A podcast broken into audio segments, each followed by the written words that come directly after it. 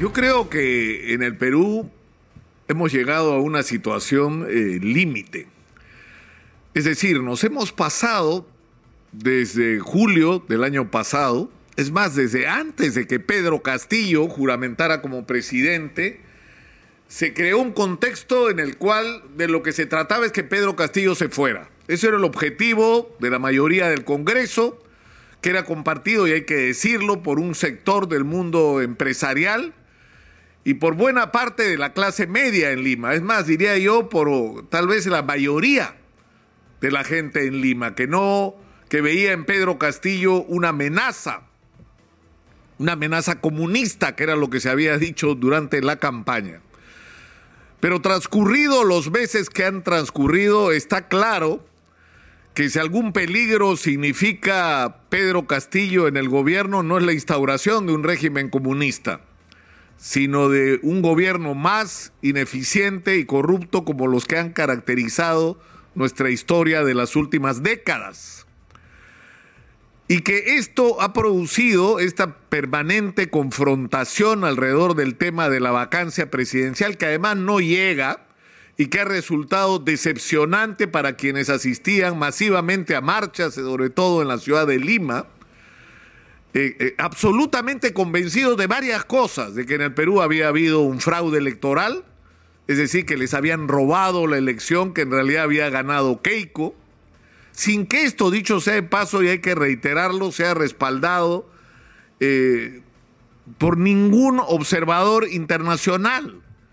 No digo por ningún observador serio, por ningún observador internacional, por ningún gobierno del mundo, por ninguna institución que en otras circunstancias, como en el caso de la OEA, han sido muy severos con respecto al desarrollo de los procesos electorales donde no se ha respetado la voluntad de la gente. Pero en fin, un sector muy importante de la población está convencido hasta el día de hoy, hasta el día de hoy, que le robaron la elección y que en realidad la ganó Keiko. Y para esto ha trabajado, por supuesto, los llamados grandes medios de comunicación en crear esa imagen, ¿no es cierto? Y, y a esto se ha sumado luego la campaña sistemática que, como ya describí, tenía por objeto vacar un presidente porque era una amenaza eh, de llevar al país al abismo de Venezuela, al comunismo, a las expropiaciones, a la estatización de la economía, al retroceso de todo lo avanzado en términos económicos, es decir, a la instauración de un régimen comunista en el Perú. Y esto es lo, que hemos vivido a, a lo largo de los últimos meses y decía, provocó que gente saliera a las calles con la expectativa de que esa vacancia iba a ocurrir y no alcanzaban los votos para la vacancia. Y esto ha ido decepcionando a la, gente e incluso a estos sectores en el mundo empresarial que pensaban que estaba amenazado el futuro de todo aquello que se había conquistado hasta ahora en términos de libertad económica y de crecimiento y de apertura a la inversión, y que vieron con sus propios ojos cómo esto se agotaba y que Castillo seguía donde estaba. Eh, y el problema es que a esto se ha sumado un ingrediente adicional, que es la aparición de Antauro Humala. Como en el juego este de niños de nadie sabe para quién trabaja, resulta que si cae Castillo y se tiene que ir la señora Dina Boluarte, constitucionalmente se tiene que ir también al Congreso. Porque esos que sueñan con que se va a ir Castillo y se va a quedar un presidente nombrado al Congreso, lo que están haciendo es exactamente lo que digo, están soñando, eso no va a ocurrir. Si se va Castillo, se van a ir todos. Eso es lo que va a pasar. Porque hacia eso va a empujar además la corriente social y no solamente lo que dice el texto constitucional. ¿Y quién va a ser el beneficiario? ¿Qué pasaría en el Perú si se adelantan las elecciones y la próxima semana se convoca elecciones presidenciales? díganme ustedes.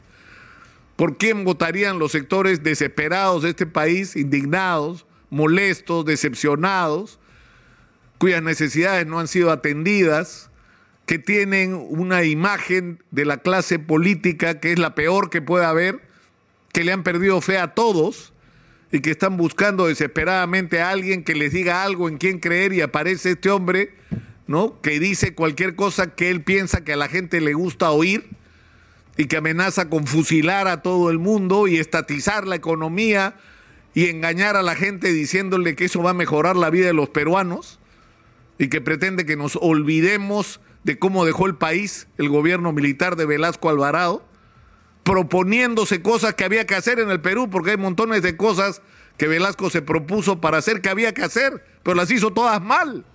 Ese es el problema, lo hizo todo mal, si no miren la reforma agraria, una de las principales causas de la catástrofe económica que hasta ahora, de la que hasta ahora no nos recuperamos. O el problema de la desindustrialización en el Perú, ¿cuándo empezó? Pero en fin, eso es otro tema. Pero a lo que voy es que estamos enfrentados a una situación eh, donde hay una enorme incertidumbre. Y esta tiene que ver, y, yo creo que las elecciones el día domingo eh, van a ser del domingo 2 de octubre, van a ser una señal en la misma dirección, en la misma dirección, que es la dirección de la práctica desaparición de los partidos políticos.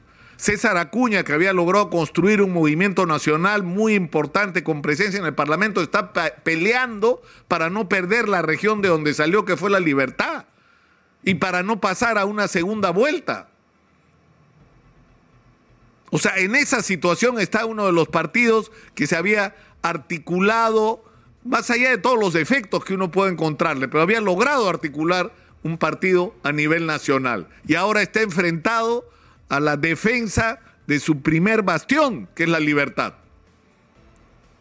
Y es probable que pierda municipios y provincias que hasta hace poco eran bastiones también de Alianza para el Progreso. Y eso está pasando con todos los partidos. ¿Dónde están los partidos en este proceso electoral? ¿Cuántos municipios y gobiernos regionales van a ganar los partidos de izquierda? ¿Cuántos va a ganar Acción Popular? ¿Cuántos Fuerza Popular? Porque es más, en aquellos lugares donde están presentando candidatos, los candidatos no tienen, son prácticamente invitados al partido. No son gente orgánicamente comprometida con la organización, sino es como pasa con los congresistas, gente que se pone en las listas y después termina en cualquier otro partido. Entonces, el gran problema del Perú, una vez más, no es la desesperación por buscar salidas inmediatas que nos pueden llevar a cualquier lado. lo importante es que las cosas no se pongan peor que, que como ya están que en el Perú se hagan las cosas indispensables que hay que hacer en materia de seguridad, de activación económica, de recuperación de confianza en la inversión, para lo cual es indispensable un entendimiento entre el Congreso de la República y el, Ejecutivo.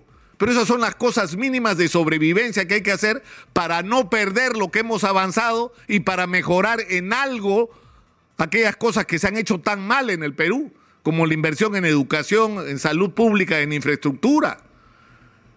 Pero eso no es suficiente. O sea, somos el país de las oportunidades. Nosotros tenemos lo que nunca tuvieron países como Corea, por ejemplo. Y que, que, se convirtieron en unos monstruos de abastecimiento de casi todo en el mundo. De lo que consumimos y de lo que hace 60 años nosotros producíamos. Artefactos eléctricos, automóviles, eso se hacía en el Perú, lo dejamos de hacer. ¿Y qué tienen ellos? Ellos no tienen las materias primas que nosotros tenemos, ellos no tienen la riqueza que nosotros tenemos, ni el agua, ni la historia para mostrar como patrimonio y como destino turístico. Nosotros tenemos todo junto. Tenemos, es decir, riqueza marina, tenemos agua, tenemos petróleo, tenemos gas, tenemos minerales que son los que el mundo quiere, tenemos historia, tenemos monumentos, tenemos paisajes extraordinarios, tenemos Amazonía, tenemos playas, tenemos todo lo que el mundo quisiera tener junto en un solo país. Y lo que hemos tenido es una cadena de incapaces y de corruptos que nos han hecho perder una tras otra las oportunidades. Entonces el gran reto, el gran reto, y sobre eso hay que insistir, es que ya el sistema de los políticos como intermediarios llegó a su fin. Llegó la hora en que la gente tenga representantes reales de sus intereses. Que los empresarios de todos los tamaños, ¿ah? desde los grandes hasta los micro y pequeños empresarios y emprendedores, dejen de tener gente que se supone representa sus intereses. y generen una verdadera clase dirigente en el Perú, que plantee la agenda que el Perú necesita que sea planteada, que se proponga objetivos para transformar este país con plazos muy claros y que esas tareas se cumplan y que se proponga una profunda reforma del aparato del Estado para tener un aparato del Estado manejado por gente decente y no por ladrones, pero además por técnicos y por gente capacitada y eficiente, que se proponga objetivos y los logre.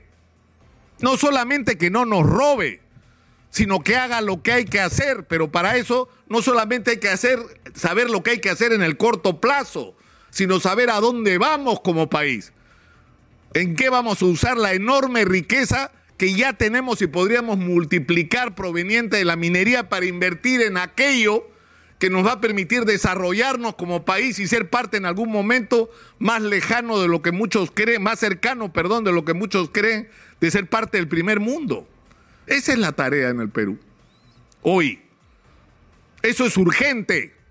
Es decir, muchos pensarán, esto es de largo plazo. No, eso es urgente mientras no se produzca un cambio de estas características, mientras la política la sigan haciendo los intermediarios, que son, y es verdad, ayer me excedí, por supuesto que hay excepciones, y por supuesto que hay gente decente en la política en el Perú, y por supuesto que hay gente que sueña con un país distinto y que quisiera que las cosas sean diferentes, pero eso, lamentablemente, son la minoría, eso son la excepción. La mayoría son de los otros, de los que nos han puesto como estamos. Y por lo tanto, lo urgente en el Perú hoy es la construcción de esta nueva clase dirigente. Y esto va a ser imposible si la gente de las universidades, los académicos, los investigadores, los técnicos, la gente de los colegios profesionales, los empresarios, los emprendedores, de las empresas de todos los tamaños, los gremios, las organizaciones sociales, los propios dirigentes de las comunidades campesinas no se agrupan, no se organizan, no se mueven y crean una nueva clase dirigente en el Perú, si es que tal vez alguna vez tuvimos alguna que mereciera el nombre. Eso es urgente en el Perú y en eso cada uno, desde donde esté, tiene que ponerse a trabajar acá. Acá nuestro compromiso es abrir el espacio para que este milagro, que parece imposible, pero que en octubre todo puede pasar, eh, se realice. Por lo menos vamos a abrir el espacio para hacer el esfuerzo y que eso ocurra. Cada uno en lo suyo y nosotros haremos, por supuesto, lo nuestro.